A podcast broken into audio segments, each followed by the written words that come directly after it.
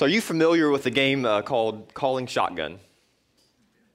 And I, like, we're in the deep south, and so I'm not talking about a shotgun, uh, the actual gun, but calling shotgun, where you're, you're claiming the best seat in the car. Some head nods. All right, so a lot of you are. It's, it's pretty much a universal game, and so it's very simple. If you've never played shotgun, you say shotgun, and you call the best seat in the car. You call the passenger front seat. Um, and what shouldn't maybe come as a surprise kind of surprised me this week as I was actually kind of, I think I Googled calling shotgun or something, the game, and there's an entire website dedicated to this game. And so if you've never played, uh, whether you like it or not, I'm going to go through a couple rules here. I want to put them on the screen so we can all get on the same page of what it looks like to, to call shotgun, all right? So here are some rules of, of this game that I found on this website. Uh, number one, pretty simple. You must say the word shotgun. Uh, and they clarify that it's got to be clear it's got to be loud enough so that everyone in your party can hear. So you can't say shotgun. You can't say it under your breath. It's got to be loud enough so that everyone can hear shotgun so they, they know you claimed the front seat in the car. Uh, the second thing is, and this looks a little confusing, but I'll explain it the deed must be done before shotgun may be called. All right? So that means whatever your party is doing has to be done first. So if you go to the movie, the movie has to be completed, the deed must be done before you can call shotgun. All right, it can't be in the middle of it. If you go to the church service, you can't call it right now for the way home. You got to wait until the deed is done, the service is over before you can call shotgun. Everyone on the same page so far? All right. You didn't know you'd learn about this game at church today. Number three, you must be outside to call shotgun. So that goes with number two. So you can't call it in the church service, but once you, the church service is done, the deed is done, and outside, then shotgun is in play. All right, so it's got to be outside, not inside. If you break any of these rules, Number four goes into effect voiding, which means you are voided from playing shotgun. If you say it too softly inside before the deed is done, you are voided from playing shotgun. The rest of your party can still play. Now, the last thing is, is duration, which means that when you call shotgun, it lasts only for one trip and one destination only. All right? So when the deed is done, then shotgun is in play again. Now, if you want to play, you're welcome. You can, you can play after, after we leave church today. Feel free to do that. Uh, there are a lot of other rules I found. It's, it's shocking how many rules that somebody made up or whoever created this website made up. Uh, some of my favorites were uh, moms always get shotgun. I like that. Uh, one I found too was, was hitchhikers can never call shotgun. Is that just like if like I was I was just imagining like picking someone up on the side of the road and they're like shotgun, and they call it. That cracks me up. Uh, the purpose of the game is really simple, right? It's, it's, a, it's a clear thing. We are calling shotgun because we are claiming the best seat in the car. We want. Everyone else is jammed in the back, right? We want the best seat. We are claiming it. It is ours. No matter what happens, that is our seat. And so for the last few weeks, we've been going through this series called Reclaim. And what we want you to see is, is what it looks like to be claimed by God. And you see, as followers of Jesus, if you are a follower of Jesus and you claim to be, we have been claimed by God. You see, God has called, in a sense, shotgun on you. He has claimed you, He has said your name. So you and I have been claimed by God. We are sons and daughters of God, we are His people. And no matter what happens in the journey of life, God continues to claim you. You see, we lose sight of that, don't we, at times? We lose sight of the fact that God has, has personally called shotgun on our lives. He's personally claimed our name. He's personally said your name. And maybe it's some, you fill in the blank. Maybe it's some failure. Maybe it's some sin. Maybe just God has appeared silent at some points in your life, and, and you lose sight of that perspective that God has personally claimed you.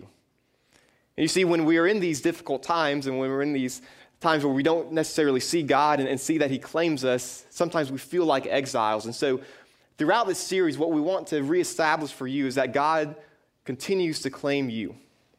God continues to claim His people. He will continue to call your name. And so, last week we looked at this idea of what grace is. And Mike talked about how God always promises grace no matter what. So, part of being claimed by God is He's saying, Look, I call your name and I am offering grace no matter what. I'm offering love no matter what. And so, in response to that, in response to that grace, then this week and then all of the following weeks to complete this series, we're going to look at what it means to respond to that grace and how it changes then our lives. Because in response to grace, our lives, they should be different, shouldn't they? I mean, after all, if we are followers of Christ, we have the Spirit of God living within us. And so, man, our lives should be different they should be changed because of what God has done for us. And so today we're going to start in Ezra chapter 1. If you're following along in your Bibles, if you want to go ahead and flip there, Ezra chapter 1. We've been in Ezra 1 for a couple weeks, and we're just kind of pulling out different truths if you've been with us for the first two weeks. Ezra 1, we're going to be in chapter 5 and 7 as well. If you have lots of bookmarks you want to pull out of your pocket or something, in Ezra 1, 5, and 7 is where we're all going to be. So, as we unravel the story of Ezra, though, again, I, I want you to hear that is, is look how God is reclaiming his people. As these people within Ezra, as the people of God, thousands of years ago, as they felt like exiles, as they were far from God, as they were in this difficult time, look how God reclaims them. And so Ezra is kind of an unfamiliar book, isn't it? For, for, I think for most of us, when, when we say Ezra, maybe, maybe literally nothing comes to mind as far as the story goes.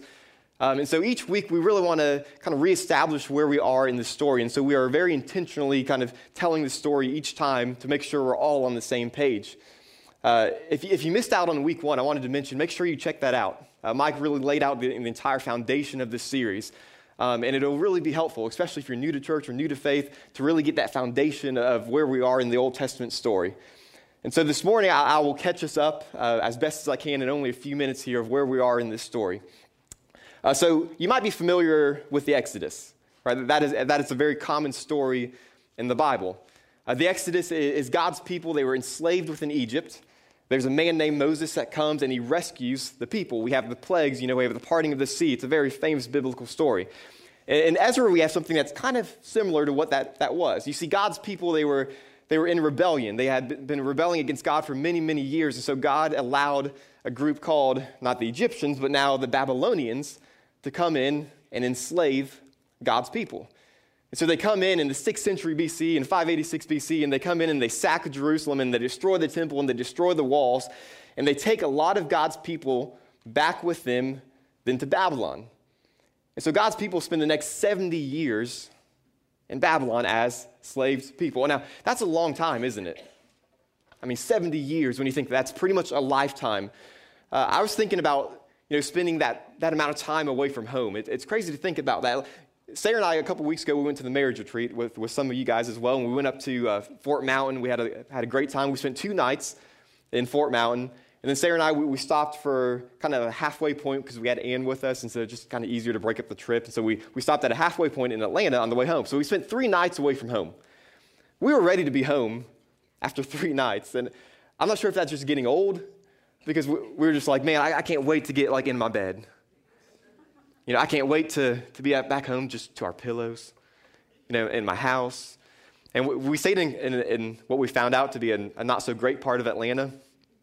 Uh, there was you know, trains and airplanes were right by the zoo, and uh, as we're leaving, we find out we're like two blocks from the federal prison, and so we're like, you know, I can't wait to be home away from a prison, you know, and and just the quietness of our little country house in Brooklyn. So you know that if you've been away from home for a while, like you get kind of homesick. Um, 70 years is a long time from home, and maybe at that point, Babylon has kind of become their home. So finally, at this point in the story, after 70 years, there's a group called the Persians that come along, and as you know, world powers kind of rise and fall throughout history. Uh, the Persians come along and they take over from Babylon and they destroy pretty much Babylon. And so they take over all of the people that Babylon has then enslaved. And so instead of keeping them slaves, the Persians and King Cyrus, they decide we're going to send these people back to where they were from. And so that includes God's people. You know, it's a lot of other people, but that includes God's people. So then they are sent back to Jerusalem. And so this happens over like a hundred year period. Look, we don't, we don't really have airplanes right at this time. We don't have vehicles. And so it takes a long time to move back across these geographical regions. So it, it takes about 100 years in three different waves of what I'm calling deportation. Are you all still tracking with me? All right. Uh, so historically, sometimes there's a lot of details here. And so the first wave is by a guy named uh, Zerubbabel. I don't want to put that on the screen. Zerubbabel. Um, maybe. There goes. Um, so this wave, uh, it happens in, in the first half of the book of Ezra. So when we read Ezra, the first wave of deportation is, is through Zerubbabel. The second half is through a guy named, as you might imagine, Ezra. Nehemiah takes the third wave. And so we have three waves of deportation between Zerubbabel, Ezra, and Nehemiah within about 100 years after the Persians take over from Babylon. Y'all, y'all there? All right, now that we're on the same page, um, we want to get into another little part here because See, what happens is, is when they arrive back in Jerusalem, when they arrive back in Judah, this first wave through Zerubbabel, you know, they encounter a scene that it's kind of destruction, right? Like they're, they're returning home, but, it, but it's rubble. You know, the, the walls have been destroyed, the temple has been destroyed, and there's a lot of rebuilding to do. Uh, September 11th, 2001. It's a date when you just mention it, you know what that is. Uh, you, you, put yourself where you were, you put yourself what you were doing, right? You remember very much that date, especially if you're old enough to remember that. But it's not really that day I, I want to focus on, and, and you'll see why I mention this day. But it, it's the days and the weeks and the months and the, and the years that followed. See, a lot of you probably watched the news after that day, and you watched what became known as uh, Ground Zero. And we watched as, as rescuers came in, you know, trying to pull out survivors those first few days. And we watched as people came in then and started clearing out all of the debris that was left over from the plane's attacks. And I read this week that there was 1.8 billion tons of concrete and steel that they had to move from ground zero.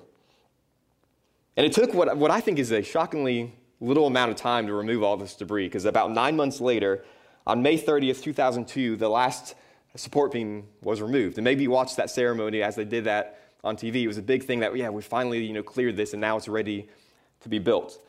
And so for the next several years, uh, architects, engineers, city planners, they discussed what would now be built on ground zero. And there was a lot of delays. A lot of people disagreed on what should be built. They wanted the city to have something that they could use, but they wanted to honor the victims as well. And so you can imagine how, how the emotions and just the tragedy of that event obviously just it clouds people's visions and we don't really know exactly what to do. And so 2005, three years later, I want you to see this picture is not a lot really had happened. You know, like almost four years later, they've cleared all the debris and, and they hadn't really built much there yet. And so finally in 2006, progress was made. Uh, people finally approved some plans for what became known as Freedom Tower. The memorials started to be constructed. And in 2009, here's the progress. And you can kind of see Freedom Tower was a little bit in the background. And then on the 10 year anniversary uh, of 2000, uh, that is September 11th, 2011, uh, the memorial then was officially opened. And has anyone been there to see the memorial? Okay. Um, I had the, I'll say, the privilege of seeing the towers before the attack, and I was actually on the towers on, or in 2001, which is just kind of a, a weird kind of thing to think about. And then I saw the memorials about 15 years later, and, and, it, and they're beautiful. It, it's a somber place, but, but it's, it, it's beautiful. And then in 2014, Freedom Tower uh, was finished. And it's been kind of incredible to me to follow this story. Because even 17 years later, after the attack, after we saw the initial parts of ground zero and the rubble and everything that happened, to see what it is now, and to see, though, that they are continuing to rebuild. And I tell you that story because I think it's a very real image for you because you saw it, and you saw maybe the path, and you saw everything happening, and you saw the news. And because I think the people of God experienced something very similar. You see, when they returned home, when they returned back to Jerusalem, they found something very similar to what was their ground zero. There were victims left, there was rubble, there was destruction. You see, an enemy had attacked them, the Babylonians had come in, and they had left destruction. And they had to rebuild. And so they were struggling through that process of, of rebuilding buildings, but also rebuilding spiritually their lives and wondering what it meant to now be claimed by God. Because these, these people had been pushed around for a long time, hadn't they? And when you think about the Egyptians and then the Assyrians and then the Babylonians and now the Persians, there are powers, there are authorities that are just pretty much pushing the people of God around. And so in their minds, you have to imagine they were thinking, what does it mean for God to claim us? What does it mean to really be God's people? I mean, we're just getting pushed around all the time. What does it mean for the God of heavens, the all powerful sovereign God, to claim us? You see, and I want to put this on the screen because I think it's a truth that they begin to realize, and it's one that we need to live by as well, which is this when the powers and the leaders of the world seem overwhelming, and it had to for them. As I mentioned, all of these leaders constantly pushing them around, enslaving them, pushing them to other directions. When the powers and the leaders of the world seem overwhelming, we must remember that we have a sovereign, all powerful God who personally claims us. As I said, who personally claims you, has said your name. And so maybe it's a little bit different for us as Americans when we think about the powers and the leaders of the world, but at times they can seem overwhelming, can't they? And we have to remember that we have a sovereign, all powerful God who claims us. And you look like that should change the way that we view the world, shouldn't it? If we believe that we have a God on top that is all powerful, that is sovereign, it should change the way that we look at the president. It should change the way that we view politics, that we view these senators. It should fundamentally change it if we believe that God has dominion and power over all of them. And so I want to see how God kind of reveals that truth for the people in Ezra. And so look at Ezra chapter 1. Uh, we're going to start in verse 1. We've been in chapter 1 for most of these uh, first two messages, but I want to read a little, a little bit in chapter 1 before we move on to 5 and 7. So 1 1. In the first year of Cyrus, king of Persia, in order to fulfill the word of the Lord spoken by Jeremiah, the Lord moved the heart of Cyrus, king of Persia, to make a proclamation throughout his realm and also to put it into writing. So, Mike mentioned in the first two messages to remember that Cyrus is not a believer, right? Some of you remember him saying that. He, he is not a believer. And so, God inspires Cyrus, though. Some of the other translations say that God stirred the heart of Cyrus. He inspires him. And so, what you have to imagine here is that God is not physically possessing Cyrus to do what he wants. All right, he's not taking over his body, and Cyrus is like, oh, what happened? God is simply inspiring, he is nudging. You've probably felt those nudges before, haven't you? Maybe you felt the inspiration from God, and maybe God is, is calling you to say something. You know, maybe God has been calling you to do something, to act in some way, to speak in his behalf. This, I think, is what God is doing to Cyrus, which is very interesting that he's not a believer, he's a non believer, but yet God inspires Cyrus. He nudges him. Uh, verse 2 here in chapter 1. Uh, this is what Cyrus, king of Persia, says The Lord, the God of heaven, has given me all the kingdoms of the earth, and he has appointed me to build a temple for him at Jerusalem in Judah. And any of his people among you may go up to Jerusalem and Judah and build the temple of the Lord, the God of Israel, the God who is in Jerusalem, and may their God be with them. And in any locality where survivors may now be living, the people are to provide them with silver and gold, with goods and livestock, and now free will offerings for the temple of God in Jerusalem. And so what's happening here is Cyrus, the most powerful man on the earth, the most powerful man on the earth, is helping the people of God. He's inspired by God to begin rebuilding Jerusalem, rebuilding the city. And I feel like he almost goes above and beyond here, right? He, I mean, he's providing gold, he's providing money, he's providing the means to do it. And so that's the first king that we see, King Cyrus. If we skip ahead years and years and years, there's been other kings that have been reigning, and now there's a king named Darius. And so this is going to be chapter 5 if you want to get your place in Ezra chapter 5. And so years go by, and they begin rebuilding the area, right? Zerubbabel and all the Jews, they have moved over to Judah, they are rebuilding. And King Darius is now reigning, and what's happening is that there's neighboring people that are beginning to just kind of be mad at what's going on. We don't know all the details really if you kind of read what's going on in Ezra, but they're, they're kind of kind of perturbed. They're complaining at what's going on. And so they report to the Persians, look, you need to stop what they're doing. So the Persians come and they go to Jerusalem and they, and they look at all the rebuilding process. And then they send a letter back to Darius. All right, so there's a lot of back and forth here, but they send a letter back to Darius to tell him what's happening. So Ezra chapter 5, uh, verses 8 through 12. So again, the Persians are reporting to Darius the king should know that we went to the district of Judah to the temple of the great God, the people who are building it with large stones and placing the timbers in the walls. The work is being carried on with diligence and is making rapid progress under the direction. It's very matter of fact here, isn't it? We questioned the elders and asked them, Who authorized you to rebuild this temple and to finish it? We also asked them their names so that we could write down the names of the leaders for your information. Again, they're just kind of categorizing this report here for Darius. This is the answer they gave us We are the servants of the God of heaven and earth and we are rebuilding the temple that was built many years ago, one that a great king of Israel built and finished. But because our ancestors angered the God of heaven, and he gave them into the hands of Nebuchadnezzar the Chaldean, the king of Babylon, who destroyed the temple and deported the people back to Babylon. We could keep on reading, but that would be tedious, I think, to read this right now. Uh, but this is a letter they're sending back to Darius. And in a sense, they're saying, here's what the people are reporting. They're saying they have the authority. They say they're allowed to do this. What do we do? And so what happens is, is King Darius is all right, like, all right, this is before computers, right? This is before electronic filing. This is way before that. And so they, they start to look in the archives and try to find this thing that Cyrus had ruled.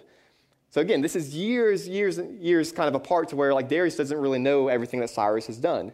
And so they're digging in the archives, and I'm imagining it's like dust flying everywhere and scrolls and parchments and things like that. And so they're digging in the archives and they find this thing that Cyrus had ruled.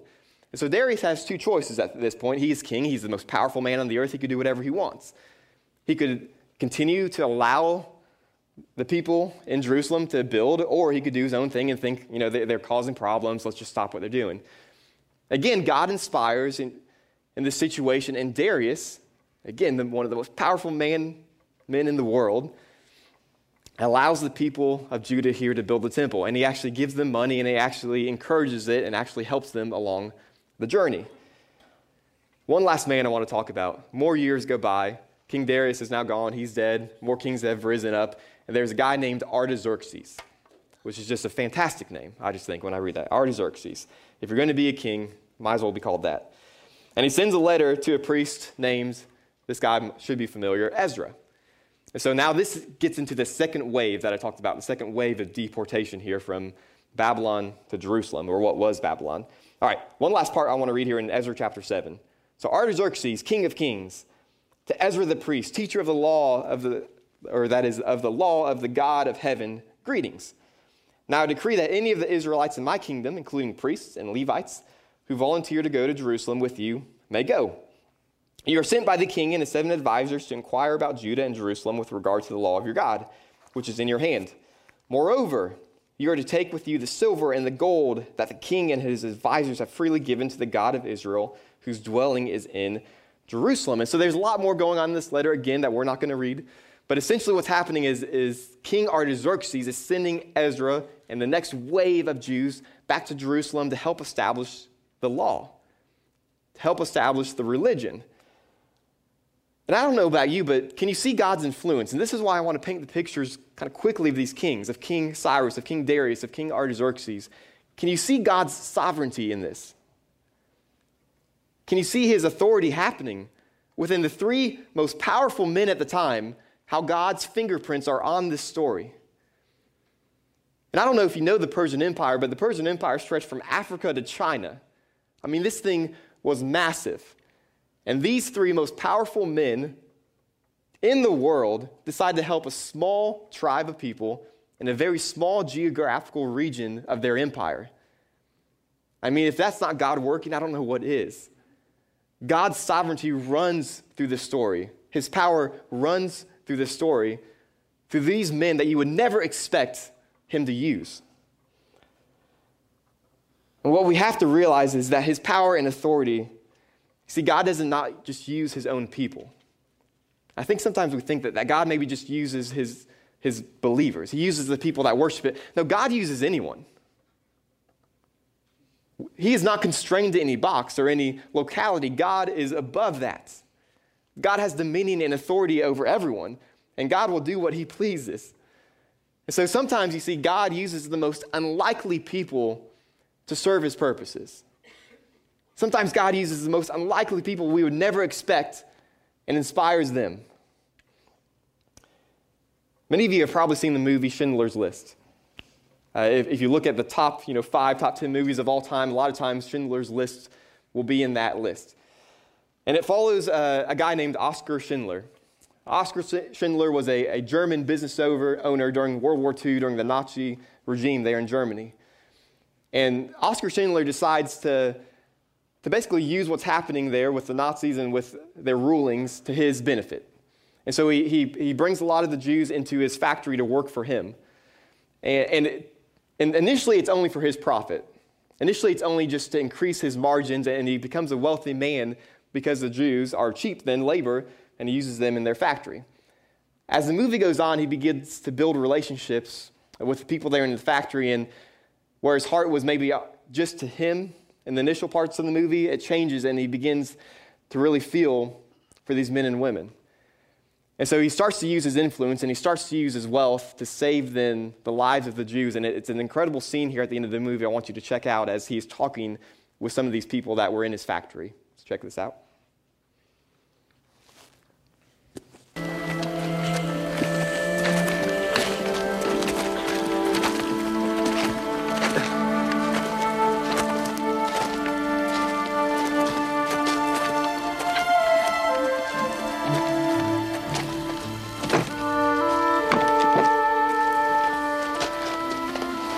We've written a letter trying to explain things in case you were captured. Every worker has signed it.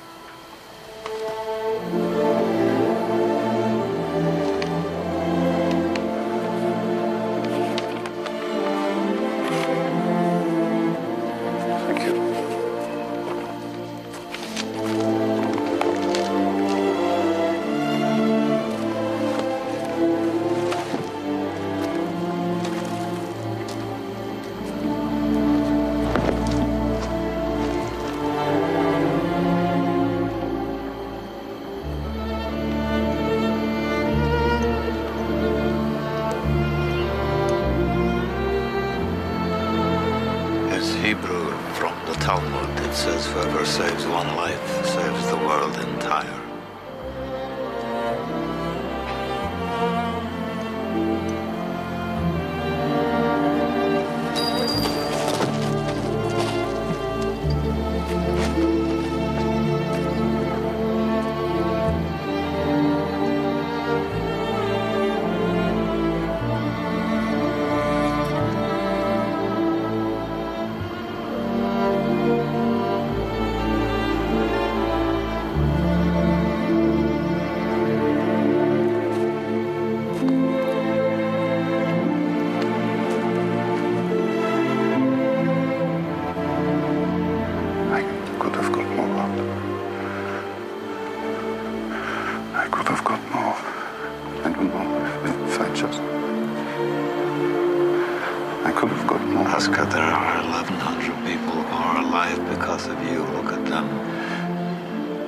If I'd made more money.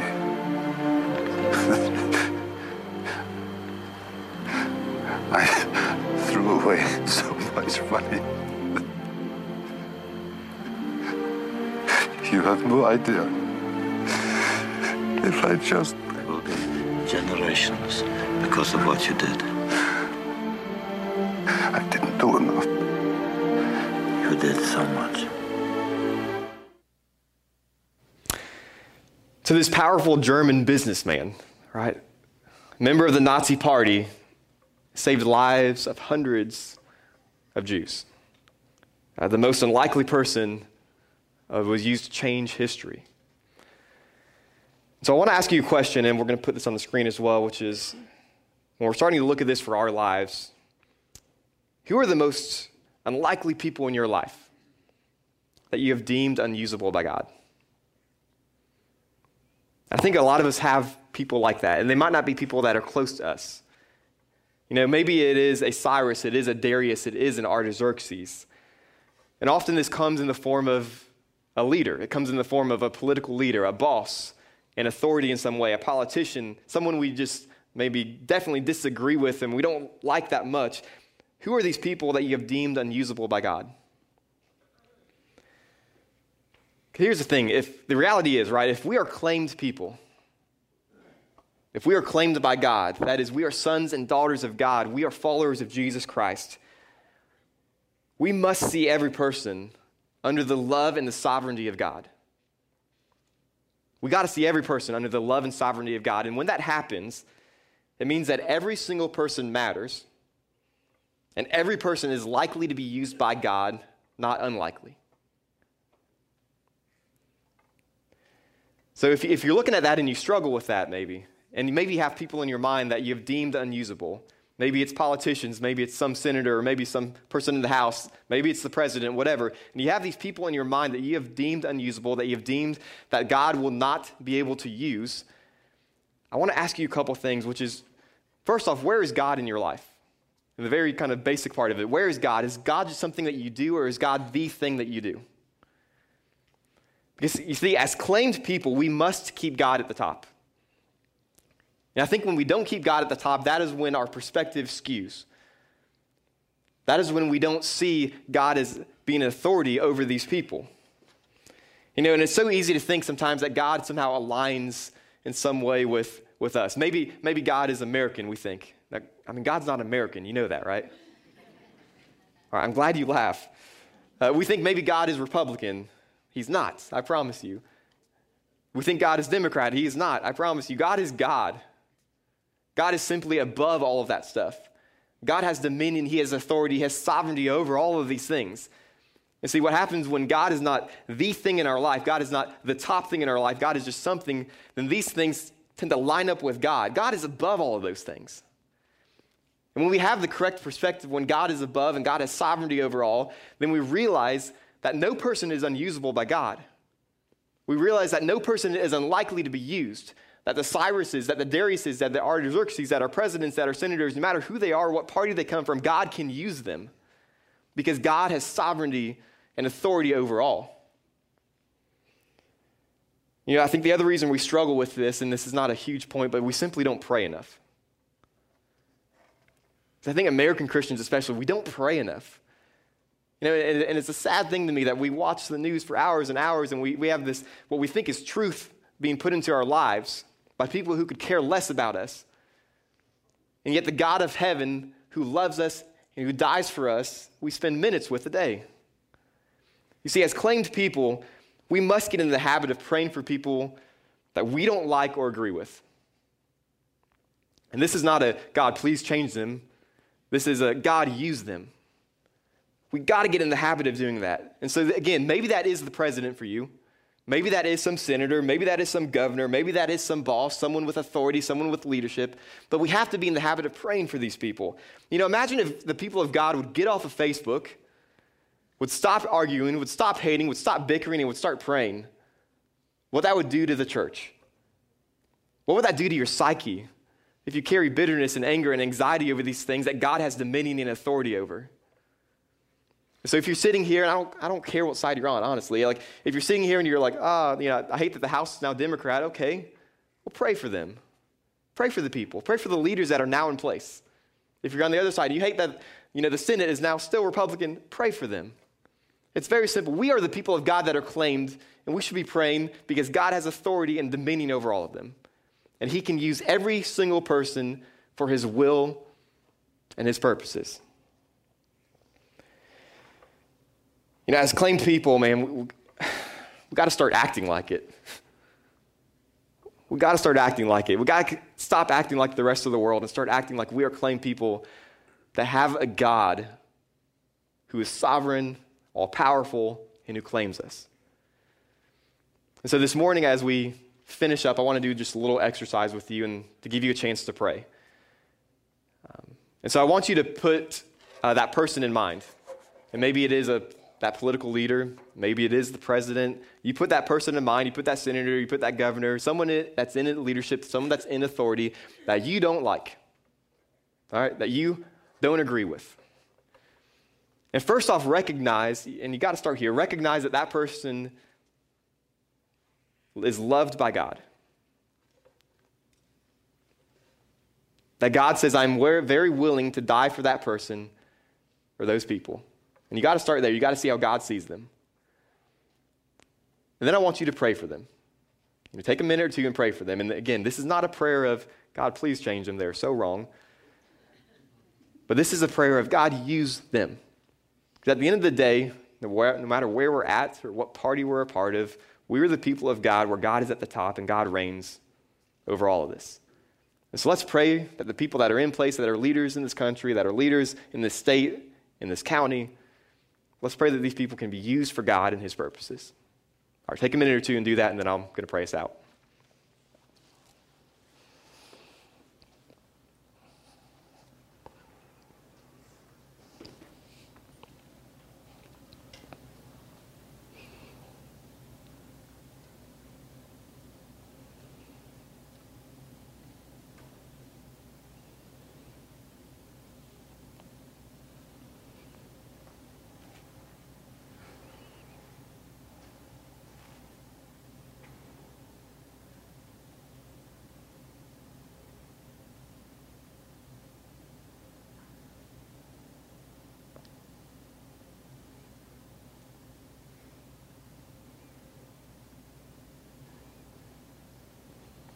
Father God, I know that you hear these prayers this morning. God, that you're omniscient, that you're able to hear all these at the same time. And um, Father, forgive us for not always acting like your people. And Father, man, I, I pray that we can be people that just put you at the top. It's so very clear from our lives and our actions and our words that, man, that these people believe that you have dominion and authority and sovereignty over this entire world. God, help us to focus more on the things of your will and your desires rather than maybe the things that kind of block us from that. And Father, I pray just for these leaders. I pray for everyone who has any position of authority, God. God, we've seen in the Bible, we've seen that it's very capable for you to, to work in anyone's life. God, that you can inspire, that you can nudge in any way that you want, God. And we pray that your will be done Whoever that person is, God, we pray that your will be done in their lives. Father, thank you for loving us, for showing grace. And I pray these things in your son's name. Amen. It's great to see y'all. Uh, have a fantastic week, and we'll see you next time.